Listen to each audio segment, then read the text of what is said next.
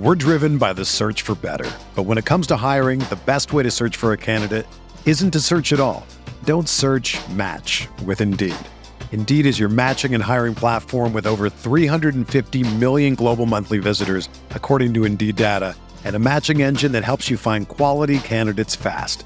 Ditch the busy work. Use Indeed for scheduling, screening, and messaging so you can connect with candidates faster.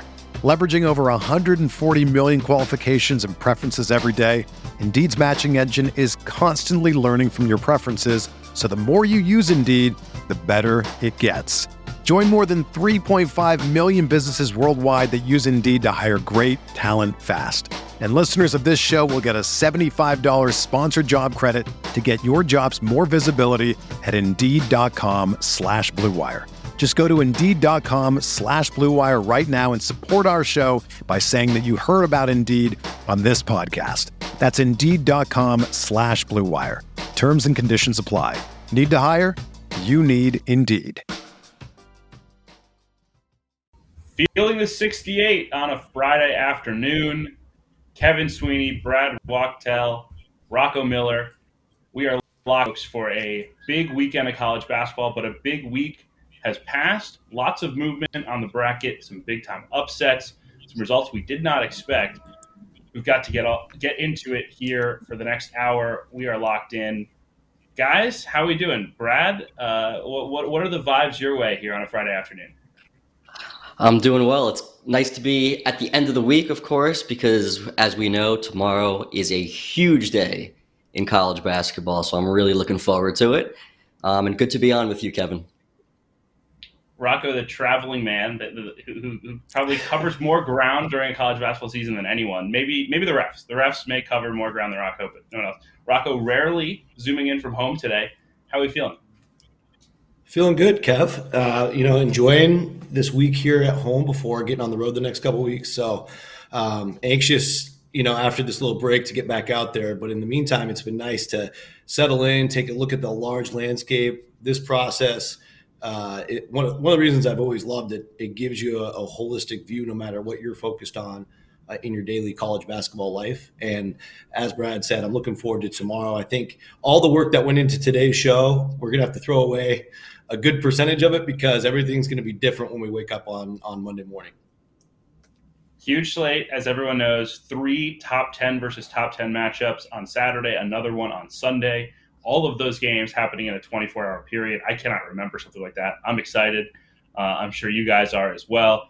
But first, we have to get into what has happened since we last spoke. Monday evening, uh, we put out our first bracket of the week on our third show. There's been some big stuff that's happened since. Florida won at Rupp. They were a bubble team. South Carolina wins on the road at Tennessee. We had that incredible game last night between Nebraska and Wisconsin, a huge comeback win for the Cornhuskers.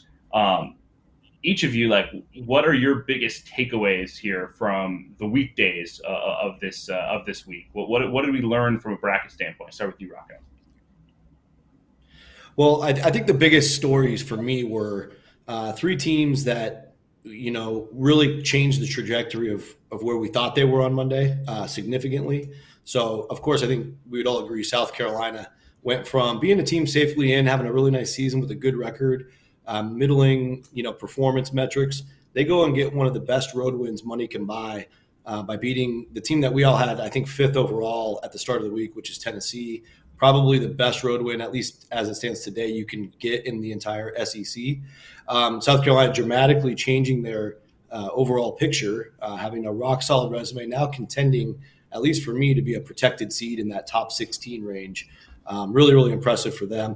The second team uh, was Nebraska. Uh, again, I was probably the only team that had them out at the start of the week. A lot of that had to do with most of their resume just being at home. So they didn't solve that problem. They just got another awesome home win. Uh, but with the abundance of evidence with those home wins for today, Nebraska is safely in. The biggest uh, risk for them not making it is not having a, a full body of work on the road. And then also, uh, the, the fact that they had the 300 something ranked schedule, which is never good for a bubble team. Uh, Nebraska's now off the bubble safely, and congratulations, Huskers. And then last but not least, um, I would say the Florida win at Kentucky. Florida, I was uh, maybe the only one who had them barely in on Monday. Now they're quite solidly in after that road win. Again, they, they have had zero bad losses this year. They need road wins, they need quad one wins. that was an emphatic win, um, maybe the best win Todd Golden's had since he got to Gainesville. Brad, anything you would add? I know the Memphis result was was a big one for them. Another bad loss. Boise, New Mexico, another big game. Anything you saw that, that maybe Rocco missed? Yeah, no, he didn't miss anything. Um, but I will say, anytime, especially this point of the, the season, if you pick up a win like that, obviously it's it, you know, adds some pep to your resume. But it is also increasing your projected seed by multiple seeds. You take a look at South Carolina, who you know, many of us may have had in the seven, eight, nine range before this game. They're going up multiple seeds. Uh, a team like Florida, who many of us didn't even have in the field, or maybe had in our last four in, first four out, they go up, you know, one or two seeds after that huge win. Uh, Nebraska now now owns wins over Purdue uh, and Wisconsin, being the two best teams in the Big Ten. Uh, even though their most of their key wins all came at home, still big time wins. Um, and then, of course, as you mentioned, uh, Kevin, Boise State and New Mexico, winning on the road, especially in the Mountain West, especially at the pit in New Mexico, that's a heck of a win. Uh, Boise State, for me, was falling down into the last four in, first four out category before that game. And now winning that game on the road, you know, I, I always say it, but winning a game on the road against a team that is a projected at large team and a top eight seed, which is where I had New Mexico prior to that. Um, puts Boise State in a much safer position uh, than they were in prior to that. A huge week of results already. Obviously, more to get to. We will talk bubble stuff here as we work our way through this show. But I do want to get and start where we usually start, which is our number one seeds. Uh, and we had one of our number one seeds on Monday in North Carolina lose to Georgia Tech. So now it's the big reveal. Are the Tar Heels still on that top line?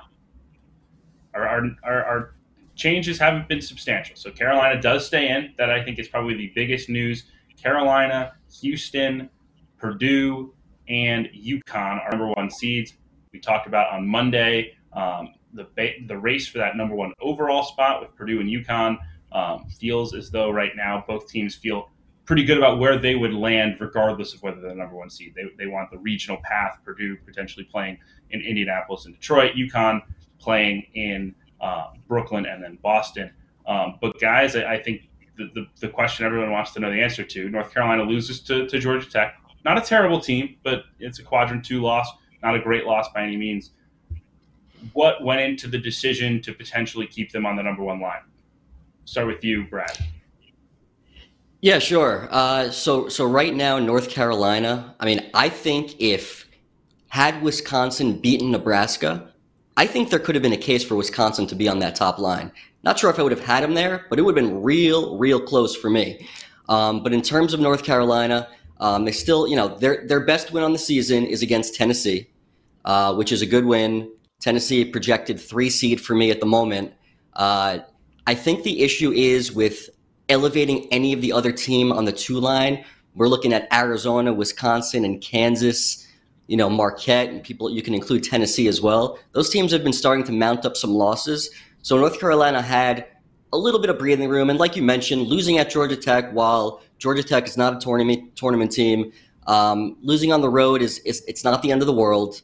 Um, it was it's just a Q two loss, and their resume is still they're still top five in strength of record and KPI, top 10 in, in KenPom.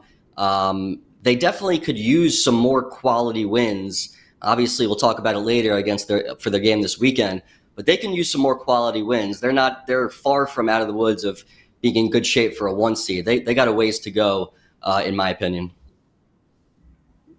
Yeah, Rocco, I think it's an interesting balance, right? Because on one hand, you have North Carolina protecting themselves by playing a, a, weaker conference schedule. They're not as prone to take losses, but they also don't have the opportunities that someone like Kansas would have, where they're playing more quad one games.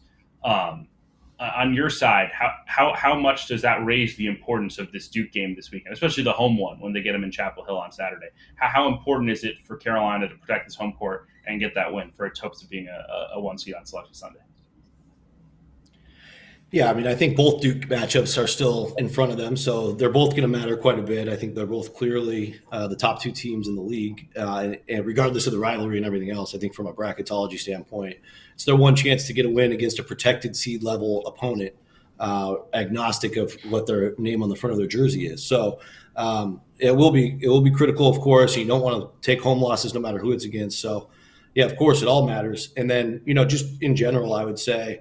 Um, North Carolina was a clear choice for me today, just based on the fact that Tennessee lost. Tennessee, I thought was starting to make, you know, they were just there with good metrics, with four high, or sorry, with three high quad one A wins uh, on Monday. But obviously, their loss to South Carolina knocked them out of the picture.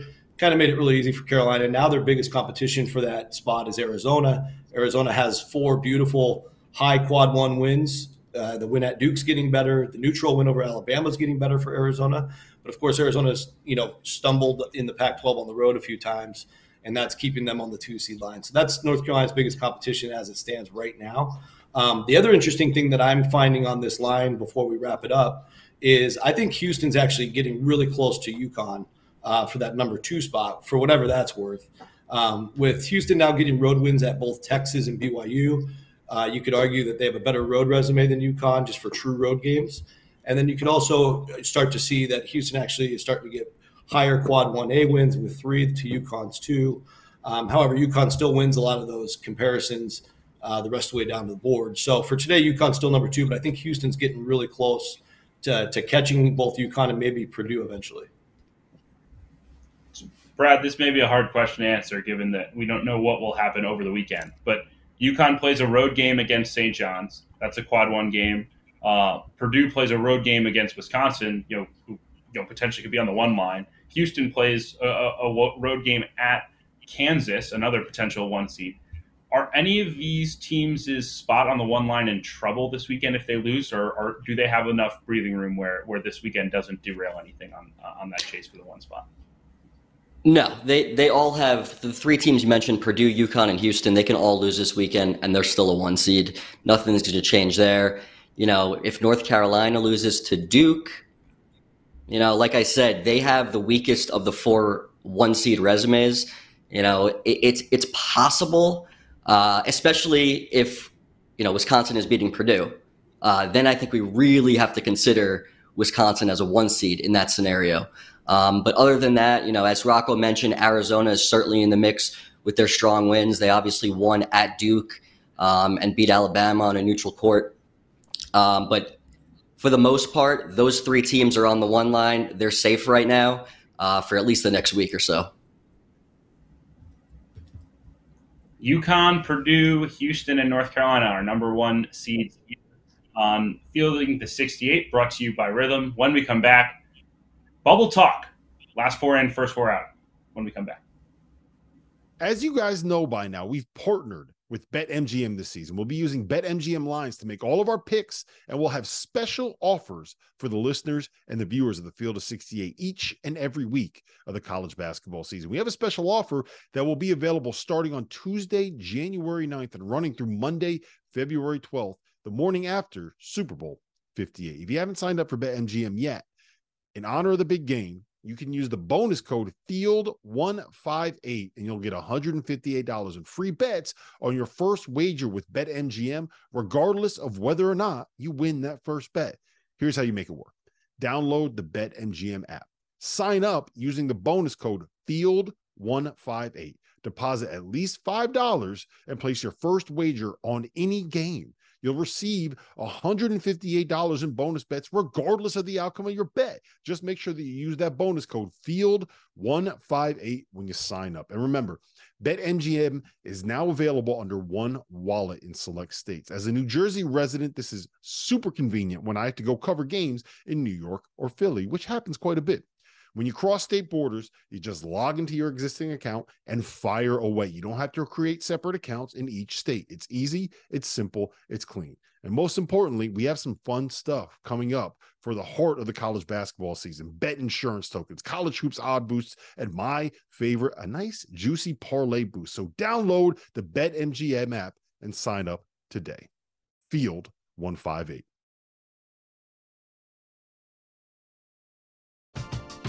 We're driven by the search for better. But when it comes to hiring, the best way to search for a candidate isn't to search at all. Don't search match with Indeed. Indeed is your matching and hiring platform with over 350 million global monthly visitors, according to Indeed data, and a matching engine that helps you find quality candidates fast. Ditch the busy work. Use Indeed for scheduling, screening, and messaging so you can connect with candidates faster. Leveraging over 140 million qualifications and preferences every day, Indeed's matching engine is constantly learning from your preferences, so the more you use Indeed, the better it gets.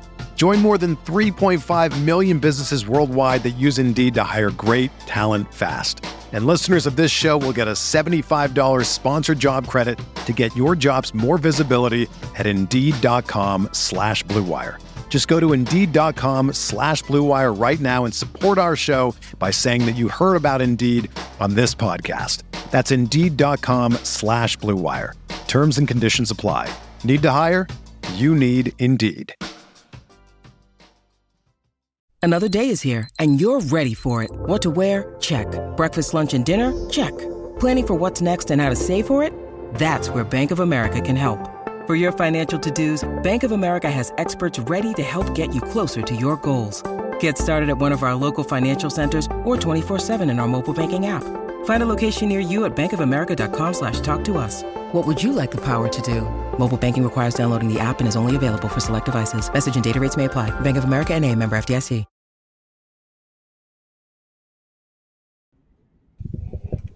Fielding the 68, brought to you by Rithmm. I am Kevin Sweeney, alongside the smart people uh, for the afternoon Brad, Brad Wachtel, Rocco Miller.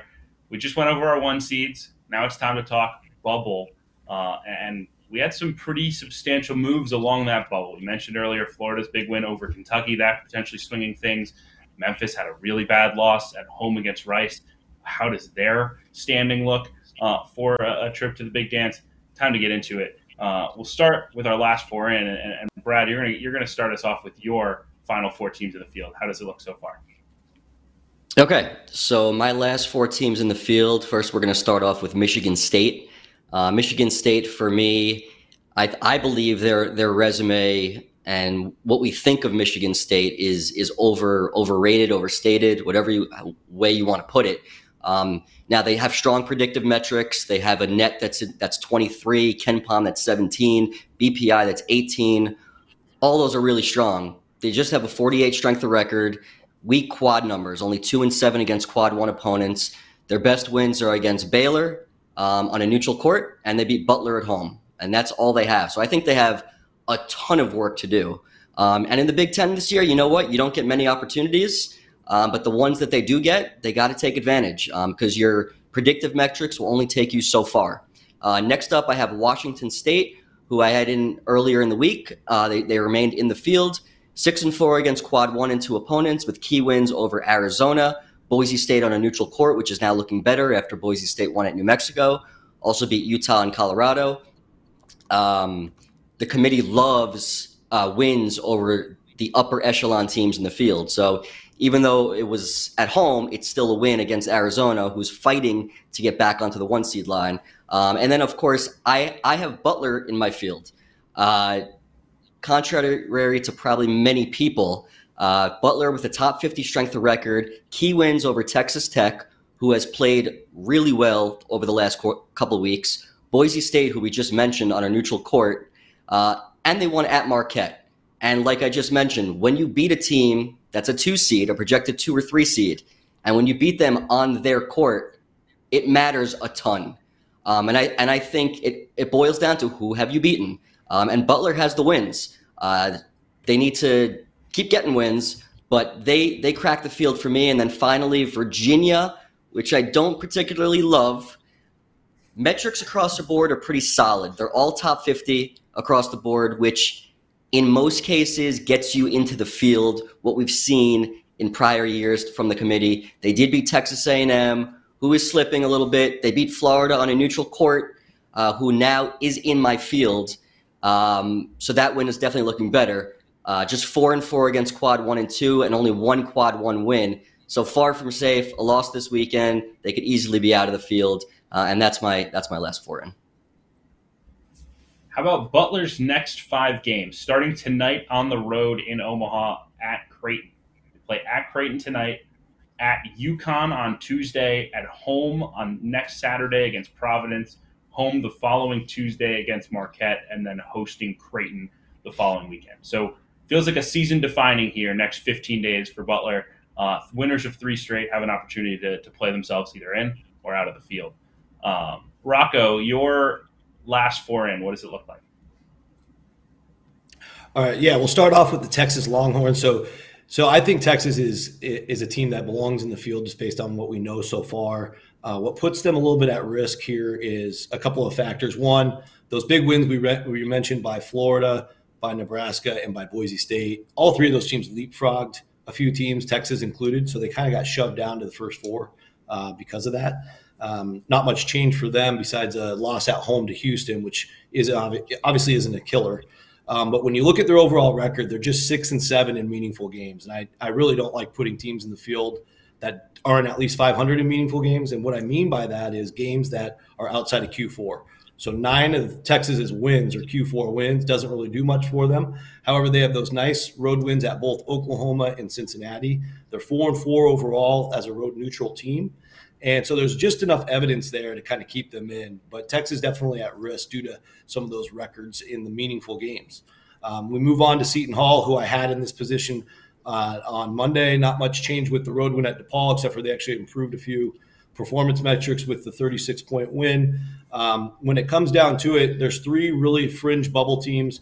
Brad just talked about Butler. Uh, with Providence is also in that mix. Seton Hall beat both of them on the road, so I think if you're going to only have one out of three, they're, they're still the choice. Um, of course, a mix of weird losses at home to Rutgers and neutral court USC. Uh, but uh, some of the evidence is there with the road road win there, and the home wins over UConn, Marquette, and St. John's are are terrific for the Pirates. Uh, Michigan State now here's here's where things start getting really hairy. So Michigan State I've had out for a while, had them in a couple weeks ago what Michigan State needs to do is just start backfilling their resume with wins. They started to do that a little bit this week with that win over Michigan. Doesn't seem like much like for a big profile booster or a win against the field, but that's really what what a team that's 2 and 7 against quad 1 needs to do. And and the Spartans are still sitting here on this Friday at 4 and 8 against the top two quads. That's a that's a pretty backwards record for a team getting in. Uh, we all understand though that the uh, performance metrics are on the team sheet. They're sitting there 22 in the net. They're an average of, you know, I think low 20s in, in the performance metrics between KenPom and BPI.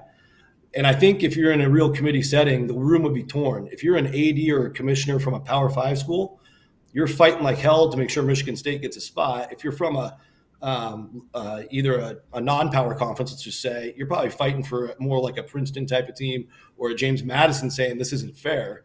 Um, I think the room would be really divided on the Spartans today. Um, but I think just enough power in there to get them in. And then the last but not least, I, I, had a really difficult decision on the last spot. Oregon picked up their third road win against the top two quadrants just last night against USC. That made them an even five and five in away neutral games. Brought their resume metrics into the low 40s, which is where you'd like to see that be. And 11 and six overall against top three quads. They have a lot of evidence kind of in the middle pack, which is what Pac 12 teams have to do. They play a lot more games in that area. Um, so just enough for Oregon to get the last spot. Oregon, an interesting team to track here, it, kind of that crowded Pac 12 bubble. You mentioned Oregon. Brad had Washington State right around that cut line. So uh, it'll be interesting to see how that middle shakes out. Uh, let, us reveal, though, our consensus last four and see where we agree, where we don't.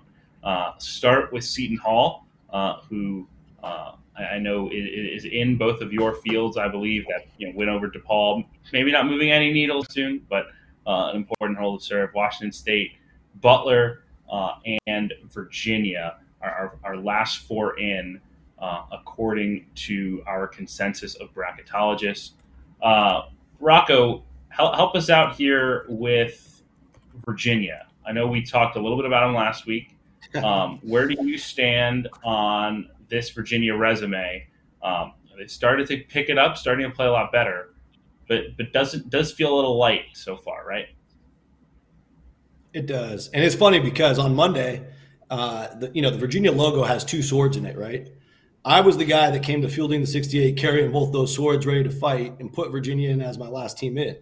Now, today, Brad's carrying those swords, and I've got Virginia as my first team out. So nothing really changed for them. They beat Notre Dame at home, didn't really move the needle either way.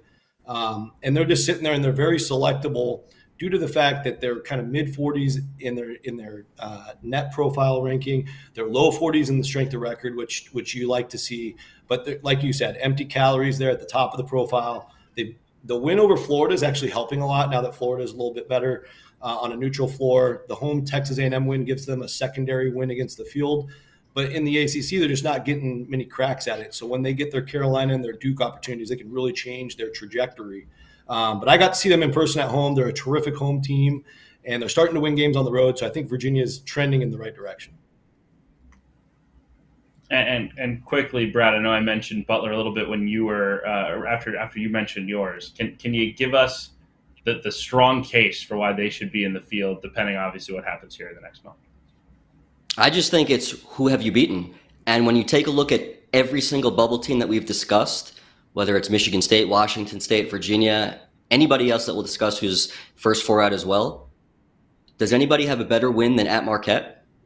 Uh, and that's why they're in my field. Uh, that's the bottom line. Well, some of those teams that do not have those wins could be in our first four out, which we have to reveal now. Uh, I'm going to start with Rocco. Uh, who did you leave out? Who are the tough cuts today? Yeah, so it starts with Virginia, as I just said, and I think you know I had a really difficult time with Virginia and Oregon. I, I think I spent a good 20 minutes just on those two side by side, looking at all the factors. And I think, you know, when I get into that predicament over the years, and this year's no different, next year will be no different, it always comes down to what those committee chairmen tell us uh, in those interviews. Who did you play? How did you do? Uh, and where did you play the game? And um, Oregon's just got a little bit more substance. Like I said, those three those three road wins uh, in the top two quadrants is two more than Virginia has although Virginia has an additional win over the projected field in Oregon. It was a very difficult decision, but Virginia's right there. Next in line is Washington State. My biggest beef with them is the same reason why teams like Clemson got left out last year, why Wake Forest got left out two years ago. Being 309th in strength of schedule, you got to leave no doubt at this level of selection that you belong. And I don't think the Cougars have done that. Very nice home wins over Arizona and Utah, obviously. The Boise uh, neutral court win is aging very well. And, you know, the better Colorado plays over time will actually help them too because they beat them. And I like the fact that they've got a little ingredients of USC and Stanford uh, for road wins. Um, the problem, like I said, it's it's that overall strength of schedule. A lot of meaningless games uh, in Pullman, uh, when it comes down to it. But I think if Washington State just can, keeps playing well, makes leaves no doubt they'll actually have a pretty good opportunity to move up the seed list quickly due to the way that they're performing and some of the you know the middle of their resume is nice. Um, next in line, I have Butler, who Brad talked about uh, very well. I agree with all those points. Um, I think for me, it's just more than their Marquette win. The, the Boise State and the Texas Tech wins are also great. Texas Tech was at home. Boise was also a neutral, similar to what Washington State uh, has as well. Um, but I, I look at that four and seven record in the top two quadrants. It is about your entire body of work but I think they're right there. And I mean, if I had to take another team, I would, even though I have Washington State higher in my order, I'd probably take Butler above them, uh, as, as interesting as that sounds. Uh, and then last but not least, Gonzaga is right on the cusp. Um, they just don't have that marquee win. They're 0 4 against teams that are in the projected field. Their resume metrics keep getting better and better, but they're still only 60th. Um, they have a huge game with St. Mary's tomorrow. We'll talk about that a little later. Um, we'll see if that's enough to put them in on Monday, if they, assuming they can take care of business in the kennel. Uh, but right now, they're, you know, obviously their performance tells you they're they're a tournament team, but you got to have some evidence to back it up, and it's just still not there. Obviously, a massive game there, not just for Gonzaga, not just for St. Mary's, but for the WCC as a whole, and their path to potentially, you know, two bids, as it has been traditionally here the last several years. Um, Brad, let, let, us go through your first four out. Who, who missed the cut for you? Okay, so my first team out was a team I had in um, last projection, uh, and they got jumped by a team like Florida, who is actually not in the last four in. They're a little bit safer than than uh, than these teams, obviously. Uh, but Providence got knocked out of the field for me, so they're my first team out. And what the committee is going to do is they're going to dis- dissect Providence and very, very, they're going to be very, very critical of them.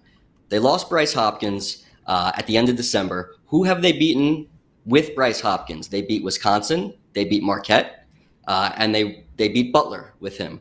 Since he's been injured, they won at Seton Hall, who did not have Kadary Richmond uh, that game, which you get credit for that win. There's no question. It's hard to win road games, without a doubt. Other than that, they don't have the top quality win. Uh, so they're going to need to prove themselves the rest of the way and, and beat some teams that are at the top part of this league in order to get some, some real consideration for a bid. And we saw this last year in, uh, in a maybe on, on a smaller scale uh, with Rutgers and Mawot Mag. When he got injured uh, the last 11 games of the season, Rutgers was a different team. They hadn't beaten anybody. And look what the committee did. Even though they had the strong wins prior to his injury, they ended up deciding to keep Rutgers out because they felt like that current team did not resemble an NCAA tournament team. Uh, so that's one thing from Providence to uh, be careful of. Uh, second team up, Memphis Tigers. Uh, they, they've really just taken a nosedive the last number of weeks. Uh, probably had them as high as a three seed a few weeks ago. You play in a league like the league they play in, in the American, and you know you got them, you got Florida Atlantic, you got a couple other good teams, but you also got some teams that are known as Quad Four teams. Uh, and they lost to Rice this week at home, which is a Quad Four loss. Memphis's numbers, they they really dropped. Uh, their net is now 77. Uh, their strength of record is 58. KenPom is 72. Those are numbers that do not resemble a team that deserves to be in the NCAA tournament. When the season began, they got some, we thought they were high quality wins to start the year, but a lot of those wins that they ended up getting are not as good as we once thought they were. Uh, they still own wins against at Texas A&M and they beat Virginia and Clemson. Okay, good wins, but when you have those quad four losses, it's a it's a significant problem um, that they're going to regret for the rest of the season. Uh, next up, I have Villanova, who has the upper echelon wins, but their overall record is 11 and 10. And the committee is not putting a team in that is only one game over 500. Obviously, the season isn't over right now, but we're projecting it as if the season were to end today. Uh, so Villanova would be out of the field, even though they own strong wins over North Carolina, projected one seed on a neutral court. Texas Tech, a projected five or six seed for many on a neutral court, and at Creighton, which is a projected three seed. So they just need wins. They don't need to need to beat anybody of note. They just need to build up wins uh, to get back into the field. And then my final team is Colorado, who is a team from the Pac 12 that has strong predictive metrics. Uh, strength of record isn't particularly great in the upper 50s. For me, they just need to have more substance. They need to beat some top tier teams uh, in that league, like in Arizona, who I know they play soon, um, and they play at Utah uh, this weekend. So they they got to get those wins in order to kind of separate themselves from other bubble teams. If they can get those high quality wins, they will catapult themselves into the field based on the rest of their uh, predictive and uh, predictive metrics.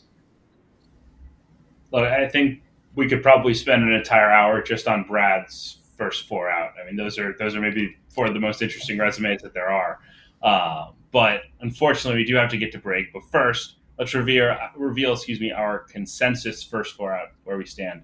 Uh, starting with Providence, uh, obviously the Friars, uh, an interesting resume with with Bryce Hopkins' injury. Oregon, a team that Rocco made a push for, couldn't quite break into the field. Colorado, uh, who, who we just mentioned, and then Memphis, whose free fall continues uh, towards the cut line. We will talk more about Memphis. Again, we could spend so much time on that. We will talk about them in our fourth segment, so stay tuned for that.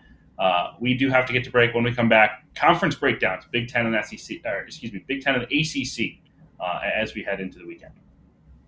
There is nothing in sports better than the heart of the college basketball season, which is why I need to tell you guys about our partners over at Rithmm. If you're into sports betting, you need Rithmm, the place for data backed props and picks. For those that are unfamiliar, Rithmm, spelled R I T H M M, is the go to mobile app for player props and game picks. Backed by AI predictive models, Rithmm helps you make smarter and faster betting decisions across all sports, but particularly college hoops, where there are as many as 150 games a day during conference play many of which have softer lines at BetMGM than you'll find in the NFL or the NBA. With Rithmm, you get data-backed picks for every Division 1 game every day. Users get free picks daily with the ability to upgrade to unlimited access. And for those of you already using modeling, you can build custom sports betting models within the Rithmm app itself. I am a Rithmm user and I found that I've been a better better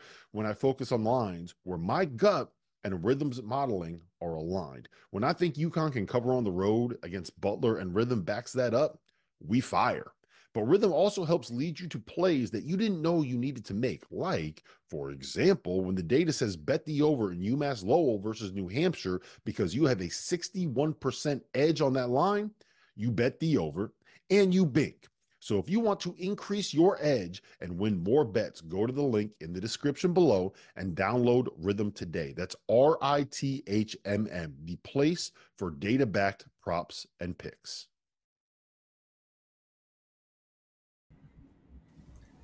This is Fielding the 68, Field the 68 bracketology show, uh, brought to you by Rithmm. I am Kevin Sweeney, joined by Brad Wachtel. Rocco Miller, gearing you up for a big weekend in college hoops.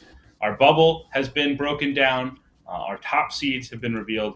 We're going to continue with our conference breakdowns we've been doing uh, as we start to get a sense for, for, for the greater bracketology landscape as Selection Sunday does creep closer and closer. Uh, we're going to start with the Big Ten. Uh, one of the teams that we talked about on the bubble a little bit is Michigan State. And talk about a team that has had a, a, whirlwind of a season, starting with the James Madison loss that no longer looks so bad, some early losses, you know, 0 2 starting the Big Ten, 4 and 5 overall. They beat Baylor. Everything's great again. Michigan State's cruising, they're rolling, but haven't quite separated themselves uh, from that bubble cut line. Some road losses at Northwestern, at Illinois, at Wisconsin.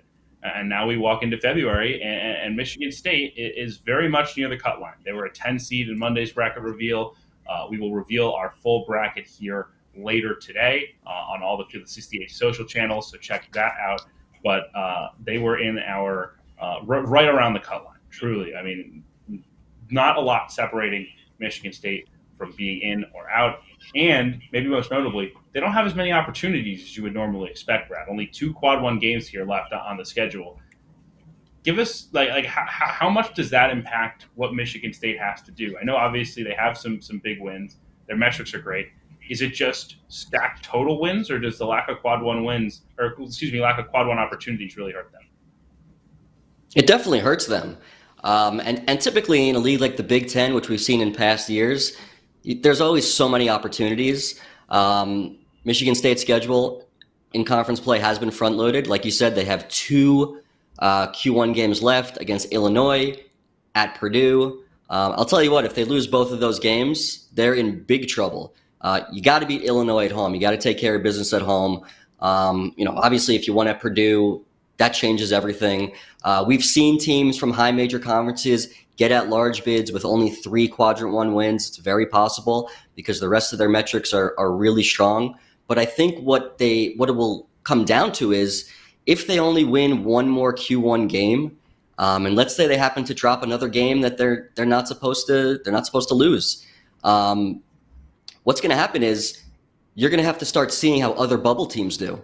Um, so it's really hard to predict what their outcome is going to be, whether or not they can get into the field, because we don't know what other teams around the country uh, that are on the bubble are going to do. So, for their sake, take care of business at home, keep winning games. Uh, we don't expect them to win at Purdue, but you want to be a tournament team, go win that game.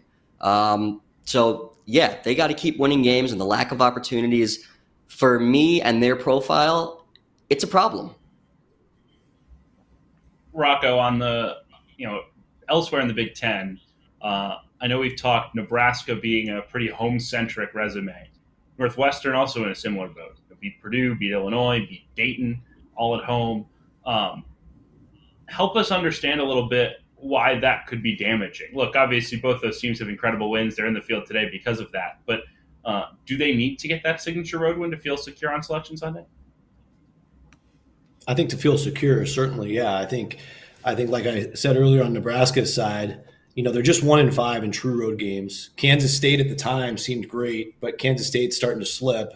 If their season for some reason keeps falling apart, you know, you're going to want to see a little bit more road evidence that Nebraska can get it done away from home. Uh, Nebraska is also in a precarious situation with the 323rd ranked strength of schedule. Um, so they, anywhere near the cut line, committee has all the reason in the world to leave them out. Um, now, again, we're, we're all enthralled with the Purdue, Wisconsin, Michigan State, Northwestern home wins. Those are terrific. They're going to carry the water for a while. But yeah, you want to start incrementally be, building that up with road wins, even if it's just against middle of the pack teams in the league. Show you can go on the road and beat your Iowas, your Penn States, et cetera. So um, that will be the true test over time for the Huskers. On the on the Northwestern end of things, obviously showing they're playing like a tournament team. They match up so well with Purdue, almost beat them twice, went to overtime twice. Um, but you got to play everybody else on your schedule as well. And uh, just two and four in road games for the Wildcats. And I think um, those two wins are, are Penn State, which lands in Q2. That helps. The DePaul road win doesn't mean a whole lot because that's still quad four, even on the road, uh, unfortunately for Northwestern. And overall, you want to start to see, especially if you're going to be a solid top eight seed like we have them, um, you're, you're going to want to start to see that get at least close to 500 as a road team. You don't have to win every road game, but just show us that you can do some things on the road um, just to solidify your case. Uh, it is it would be a nice way to just button up the resume, tighten things up, and you're ready to go to the tournament. And I think both those teams still have work to do on that end of things and, and Brad, just to put a bow on things in the Big Ten, is there another team outside of the main core group, Purdue, Wisconsin, Illinois, Northwestern, Nebraska, Michigan State, that has a realistic shot to dance? Obviously, there's plenty of time, right? But does a Maryland and Indiana, uh, you know, is, is Ohio State out of the mix? Like, what, where do we stand? Is, is Iowa like like are any of those realistic bubble teams at the moment? At the moment, no. Um, I don't think any of them are relatively close to the bubble. Um, I would say a team that has definitely been playing better of late, um, that could make a run, that the expectations heading into this season were much higher than the way they've played, is a team like Maryland. Um, and they can start this weekend. They play at Michigan State.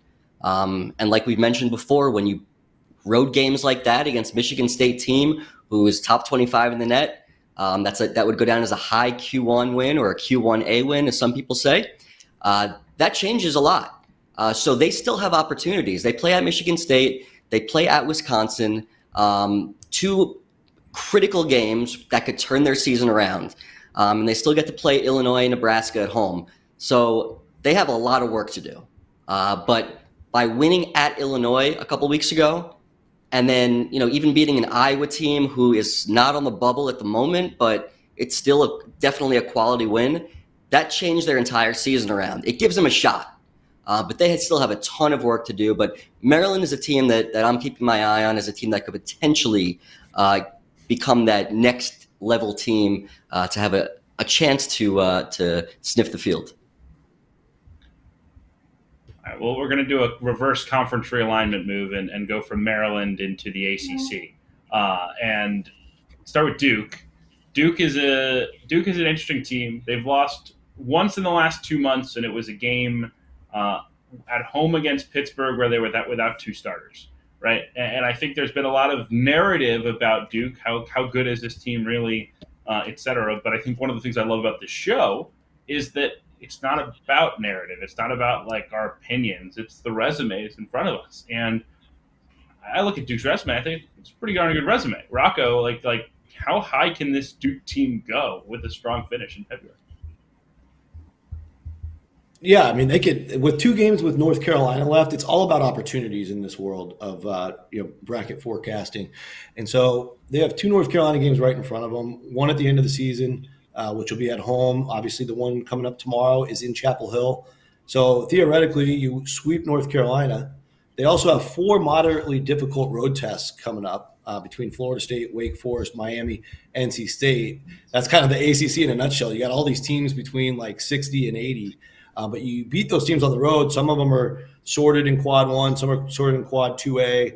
None of them might be tournament teams, but that starts to add fat to your resume. And if you're trying to get up to the one line at some point, you want to have all that fat. Um, so if, if for whatever reason Duke can sweep all those road games, highly unlikely. We know how hard it is to win on the road in any league. Um, that would be a super impressive resume. And at the same time, by beating North Carolina twice, you're knocking off a current number one seed to knock them off the, the pedestal. Um, so I think if Duke was able to somehow run the table, the sky's the limit. They could they could probably play their way up to the one line with the amount of opportunities that are still there. Now, is that realistic? That's up to you to decide. Um, but yeah, the way it stands today, they've ascended to either a three or four seed, depending on where you have them. I have them as my best number four seed. And one of the things that's really standing out for them is they have a six and two away road neutral record, which is uh, a very high mark in this area, or, or, for any area, really. It's one of the best ones in the country. And um, 11 and four overall in the top three quads, and four and one in their five toughest games. So they're rising to the occasion in their biggest games. We'll see if that will carry forward against North Carolina. Outside of Duke and Carolina, uh, a lot of uncertainty in the ACC, right? And um, you know, Saturday at the Masters is moving day. Uh, Saturday, first Saturday in February in the ACC, it feels like moving week uh, in the bubble for the ACC. Virginia goes to Clemson. Wake Forest hosts Syracuse. Virginia Tech and Miami, both those teams duking it out, trying to stick in the bubble conversation. Brad, how important is, this weekend for those teams uh, as they try to position themselves as, as potential tournament teams? Yeah, every game is important. There's no question about it. Um, I think this weekend's very important, but ultimately, what we're looking at opportunities, as we keep saying. So you take a look at a team like Wake Forest, who, you know, a lot of people had them in the field maybe a couple weeks ago, and they've, they've tailed off. Um, they've lost three of the last four games. But I look at their schedule and I see that they still have a game at Duke. They still have at Virginia. They still have at Virginia Tech, and they still get to play Clemson.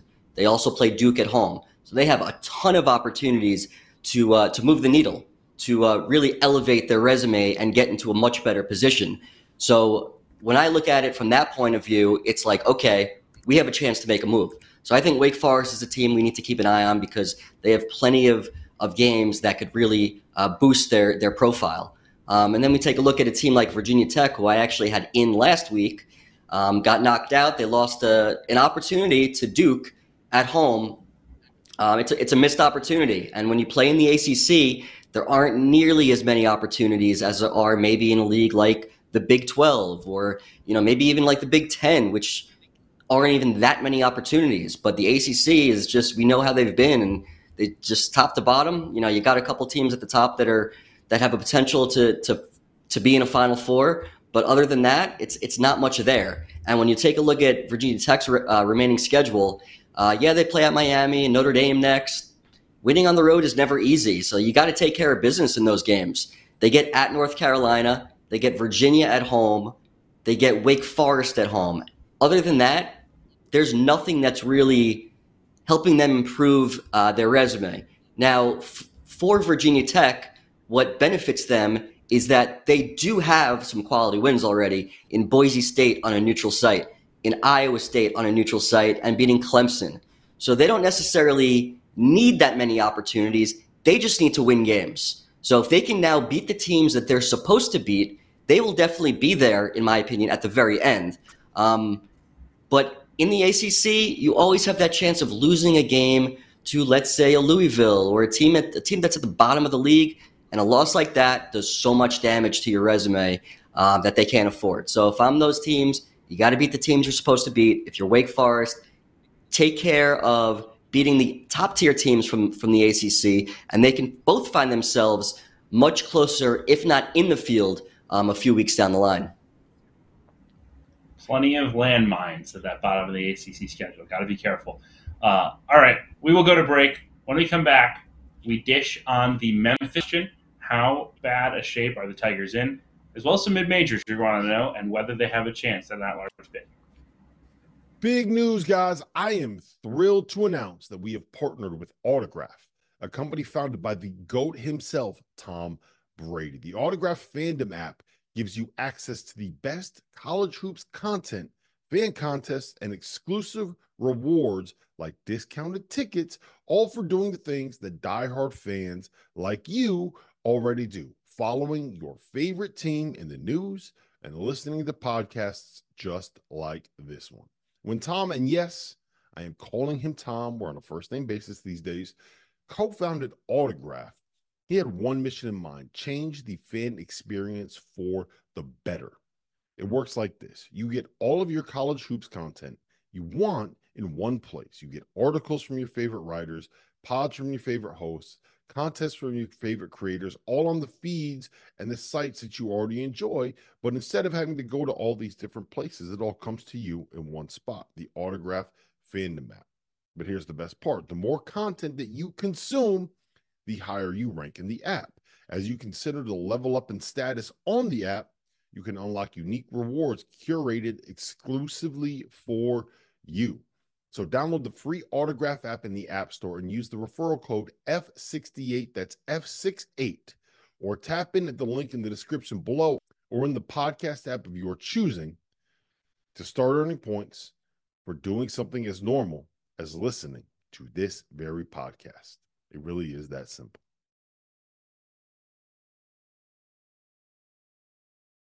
It's only a kick, a jump, a block. It's only a serve.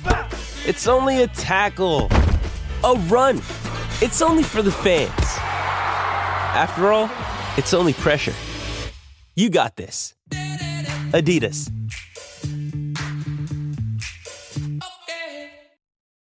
When you need mealtime inspiration, it's worth shopping Kroger, where you'll find over 30,000 mouthwatering choices that excite your inner foodie. And no matter what tasty choice you make, you'll enjoy our everyday low prices, plus extra ways to save, like digital coupons worth over $600 each week. You can also save up to $1 off per gallon at the pump with fuel points. More savings and more inspiring flavors make shopping Kroger worth it every time. Kroger, fresh for everyone. Fuel restrictions apply. Welcome back to Fielding the 68 on the field of 68. Uh, Kevin Sweeney, Brad Wachtel, Rocco Miller. Appreciate you all getting your Friday evening started with us, talking some bracketology. We've covered a lot of ground today, folks, but still more to get to uh, in, in, these final 15 minutes or so. And uh, where I want to start are the mid majors, right? And, and, Thursday nights are oftentimes really good nights of mid major basketball. Now, Grand Canyon played an overtime game uh, against Seattle that was really fun to watch. Those are teams that, like, when I'm on Twitter, all I see are people, how do we get Grand Canyon in the tournament? How do we get Indiana State's offense into the tournament? How do we get Princeton, Sweet 16 team, into the tournament?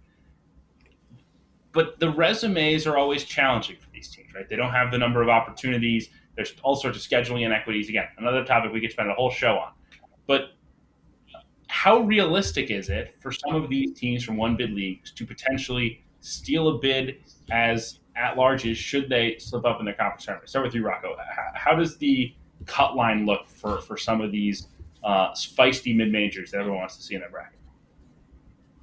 I think that's the trickiest question because you know, when we do these bracket forecasts, we're forecasting based on what we know today and all the evidence that's been compounded. However, we still have runway to get through. And the only way this even becomes a question is if they actually lose in their conference tournament.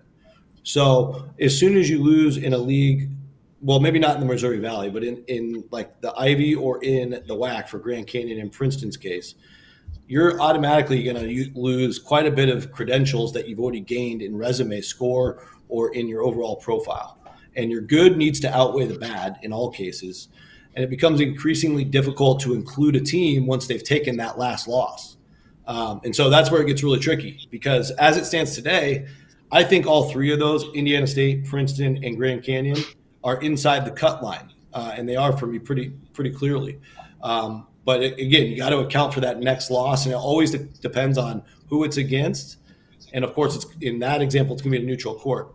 Outside of those uh, two factors, you also have to get through the rest of the regular season. And these, you know, I respect the heck out of the Ivy, the Missouri Valley, and even um, even the WAC. Some of the toughest travel in the country is in the WAC. So the chances of any of these three running the table are definitely less than 50%. And so there's that too. So I think at the end of the day, if you're being realistic about it, it's the odds are stacked against all three of them to do it.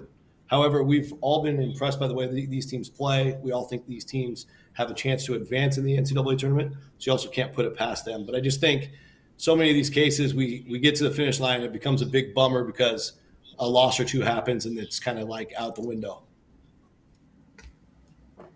Brad, quickly, your side of it. Do you generally agree that the the case is somewhat pessimistic? I think it's definitely pessimistic, especially for a team like Princeton. Uh, who beginning of the season they started off strong, got a neutral neutral road win against Rutgers. People thought Rutgers might have been a borderline NCAA tournament team at the start of the season.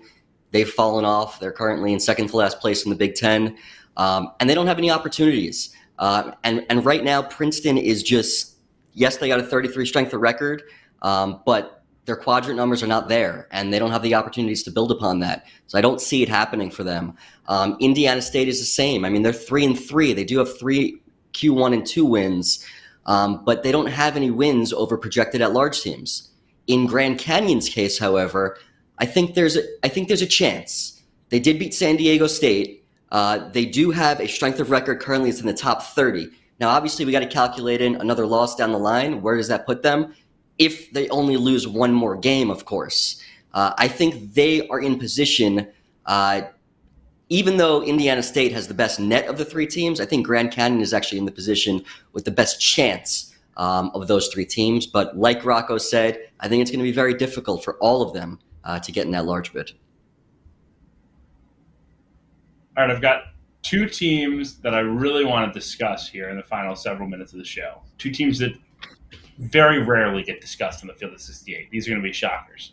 Memphis and St. John's. I know, I know we never talk about Penny Hardaway, never talk about Rick Pitino, uh, but I think they're two of the most interesting teams kind of around the bubble, right? And, and and Rocco, I'll start with you with Memphis. I mean, this this collapse here over the last two weeks, uh, a quad four home loss to Rice, the the latest example, it really jeopardizes where they stand. And in a league where the opportunities aren't as plentiful, it, it feels to me at least like they've got some serious work to do to make up for what they've done over the last two weeks.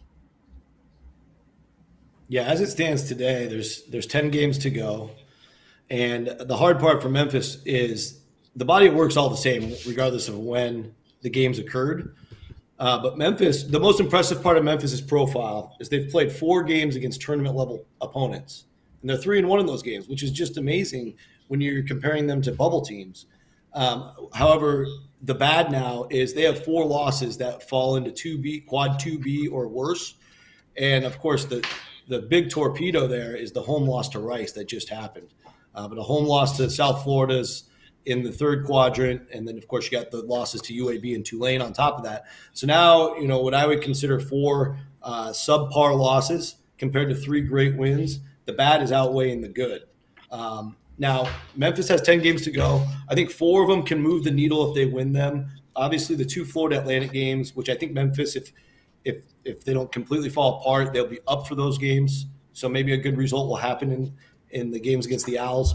Uh, they have the road games in Dallas, which will also be pretty critical for at least from a quadrant standpoint, playing at SMU and North Texas. Um, the other ones they kind of have to hold serve, and that's been the biggest challenge. They they haven't been able to hold serve in this league. Um, and so I think I think what, with what we know right now about how Memphis is playing and where they're going, it's hard to project them to get back in it. But they've done a lot of good. It's just right now the bad's outweighing it, so the opportunities are still there. Uh, the, the, story the, the storybook's not shut yet, but that's where it stands. Should be an interesting February around Memphis. Uh, Brad St. John's a few weeks ago was twelve and four, four and one in the Big East cruising along. I think everyone felt like they had turned a corner, that Rick Pitino's team was going to be not just in the tournament, but a threat in the NCAA tournament. Since then, they've lost four or five. None of those losses individually look bad, right? At Creighton, at Seton Hall, home Marquette, at Xavier, those are all good teams. It happens. But when they happen in a row like this, it, it calls things into question. Like like for you, how secure is St. John's spot in the field right now? Yeah, I don't think they're very secure. Um, I have them as a they're borderline 9-10 seed at the moment, and that's not safe at all. Uh, with the way their resume stands now, they're 0-4 against high quadrant one teams, so they don't have that big time win. They have an opportunity this weekend to get one uh, against UConn, uh, but they don't have that yet. And they're just two and six against quadrant one op- opponents, which is not a good percentage to have. Um, their best win right now is Utah on a neutral court, who right now is probably like a seven, eight, nine seed, uh, depending on who you ask, uh, which is a good win. Uh, and they won at Villanova, who many of us don't even have in the field right now. Uh, so they have a lot of work to do. They have opportunities. They do get to play UConn. They play at Marquette. They're at Providence. They get Seton Hall. They get Creighton at home, at Butler. So there, there's opportunities out there. They got to get. They got to start compiling some more wins um, to really boost their resume. Their re- their metrics are, are pretty solid, which keeps them above the uh, the bubble right now, the last four in right now. Uh, but you got to start picking up some some quality wins. It seems like they've, like you mentioned, they've lost some games here and there. It's not bad losses, but every time you lose a game, other teams are winning games and they're bypassing you. Uh, so you got to keep up with the Joneses, and um, they can start tomorrow against UConn four of St. John's final 10 Big East games are against DePaul and Georgetown. That's a good thing if you want to stack regular wins. It's not a good thing if you want to stack quality wins. So, uh, an interesting stretch ahead for Rick Pitino's club starting tomorrow against UConn. That's one of the biggest games of the weekend, but we, you know, everyone could pick a different game here and we'd still be without, you know, all the big games mentioned. So, let's wrap it up with the games you are most looking forward to this weekend. Probably from a bracket standpoint, but I'm sure you can pigeonhole it however you want. I, I know I'm really pumped about that Wisconsin Purdue game. We'll be up there in Madison uh, on Sunday. I think that game has huge implications, and, and, as Brad said, maybe a potential one seed for Wisconsin if they could find a way to win it. Uh, the two of you guys, what what are you most looking forward to? Start with Brad. Yeah, I'd say for, for me, number one, Houston at Kansas. I'm just curious to see how Houston plays at one of these big time atmospheres. I know they won at Texas, which is a big atmosphere, of course, but Texas is not one of the top teams in the league. How are they going to fare at Kansas? I think this is like this could be a, a true coming out party for Houston. Even though we know they've had success over the years, they've they're they're always winning thirty plus games it seems every single year, but they've never had that type of schedule where they've had to go uh, into an environment like Phog Allen Fieldhouse. How are they going to fare? I'm very very curious. Um, if they can come out of that with a, a, a victory, that would be massive. And then conversely, if Kansas wins that game, suddenly Kansas and Houston are starting to get a little bit closer to each other. Kansas creeps a little bit closer to that one line, and things begin to get interesting. So I'm really excited about that game. Uh, the other game I would say is Auburn at Ole Miss. Curious about that game because, again, Auburn, who currently has a five seed, still have yet to pick up a quad one win. They're currently 0 3 against quad one opponents. This is another opportunity. They have a lot of them in February. Can they start piling up quad one wins and really moving, getting some movement uh, to their seed and, and really moving up north? Um, because they haven't been able to do that. And they've had a few opportunities, and it's time for them to start beating some quality teams. And they could start that off uh, by winning at Ole Miss this weekend.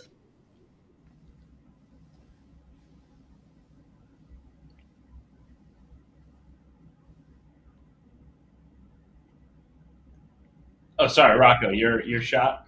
You got games you like?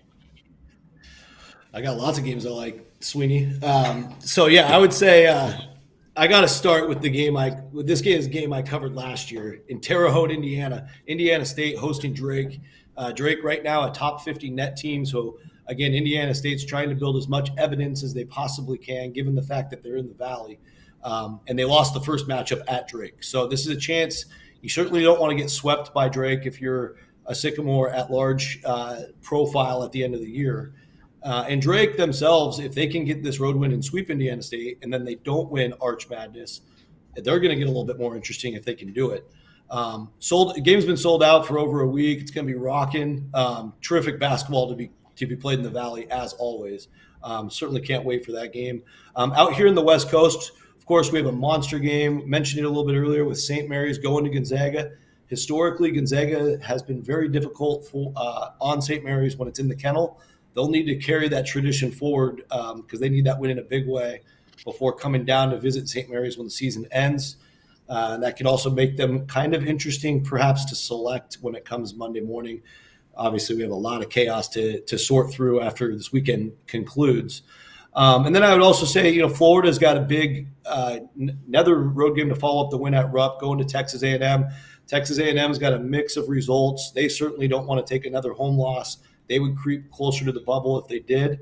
If Florida loses this, they might still be safe as a tournament team uh, but they want to keep that momentum going that they built. So I think it's a crossroads game for the Gators and the Aggies. It's going to be an awesome weekend of ball. We are pumped for it. Uh, check out the full bracket over on the Field of 68 social handles and stay tuned all weekend. We're going to have a ton of great coverage as always. After Dark is, is your home for, for the big recaps every night. Uh, but I'm certainly pumped to uh, sit down, uh, watch some ball, and uh, see how things shake out. We'll be back with the Fielding the 68 show on Monday evening, same time, same place. Uh, for Brad and Rocco, I'm Kevin Sweeney. Appreciate you all joining us, and uh, we will see you all next week.